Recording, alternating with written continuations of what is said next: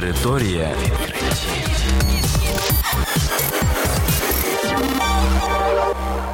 Це програма Територія відкриттів. Кілька слів про новітнє та надзвичайне. І я, ведучий Богдан Нестеренко. Вітаю вас, шановні слухачі. В цьому випуску ви дізнаєтесь про таке. Вчені знайшли єдиний спосіб зупинити глобальне потепління.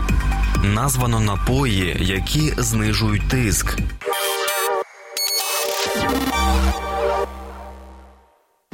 Група вчених з Масачусетського технологічного інституту, Принстонського університету і Гарвардського університету знайшли реалістичний спосіб знизити зростання глобального потепління. Про це повідомляє FIS.org. Фахівці пропонують для боротьби використовувати сонячну геоінженерію. Вона полягає в безпечному рівні викидів аерозолів в атмосферу. Це допоможе відбивати певну кількість сонячного світла і знизити зростання глобального потепління.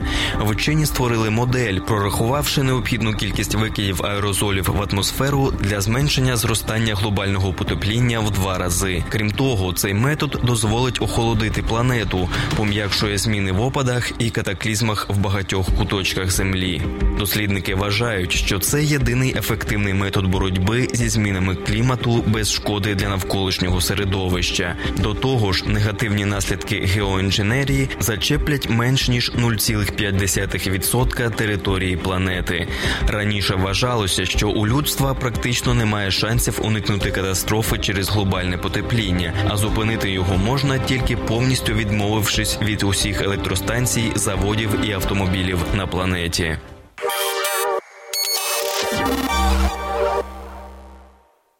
Вчені порадили людям, що страждають від підвищеного тиску, пити сік зі свіжих ананасів, який збагачений калієм. Цей напій розслаблює стінки судин і знижує вміст натрію в організмі. За регулярного вживання деяких напоїв можна знизити артеріальний тиск.